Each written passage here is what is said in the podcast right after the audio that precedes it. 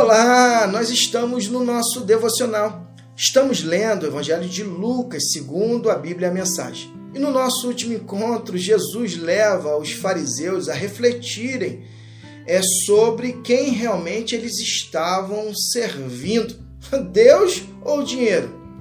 A fidelidade é uma questão é, importantíssima dentro do contexto do mandamento. Ser fiel é no pouco e ser fiel no muito. Jesus vai falar sobre a infidelidade no pouco e possivelmente a pessoa também vai ser infiel no muito. E aí Lucas prossegue na narrativa, capítulo 16, versículo 14. Depois de ouvir isso, os fariseus que eram obcecados por dinheiro, lembra que Jesus falou quem eles estavam servindo, Deus ou dinheiro?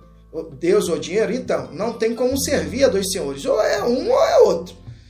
Então, depois de ouvir Jesus falar sobre isso, os fariseus, que eram obcecados por dinheiro, passaram a olhá-lo com desprezo, tratando-o como alguém indigno.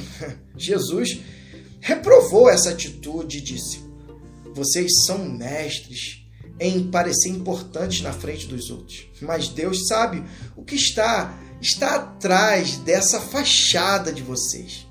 Aquilo que a sociedade acha fantástico. Deus, que vê o íntimo, chama de horroroso. A lei de Deus e os profetas alcançaram o auge em João Batista. Agora é a hora do reino de Deus. As boas notícias que atraem homens e mulheres. O céu pode ser pode se desintegrar e a terra se dissolver, mas nenhuma simples letra da lei de Deus ficará obsoleta. Usar a legalidade do divórcio como justificativa para cobiça sexual é adultério. Usar a legalidade do casamento como justificativa para cobiça sexual é adultério os fariseus estão aqui sendo é, confrontados em sua infidelidade.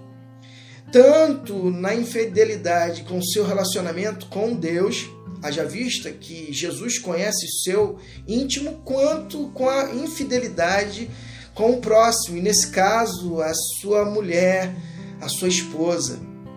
Por qualquer coisa, eles estavam tomando carta de divórcio para li, se livrar é, da mulher que eles haviam casado. Mas na realidade eles já estavam a vivenciar o adultério, a infidelidade, o ponto principal é desse contexto, desse texto. Se formos é, fiéis no pouco é sobre muito, Deus nos coloca. Se somos fiéis dentro da construção do valor do reino de Deus, que é o relacionamento com Deus, relacionamento com o próximo, relacionamento consigo e relacionamento com a criação, se somos fiéis é, dentro desse contexto, do contexto do reino, nós estamos verdadeiramente vivenciando o caráter de Deus, haja vista que Deus é fiel para comigo e para com você. Jesus, ele é fiel, ele foi fiel e sempre será. A fidelidade de Jesus é que nos trouxe até aqui. E é essa fidelidade que Jesus quer nutrir no meu e no seu coração.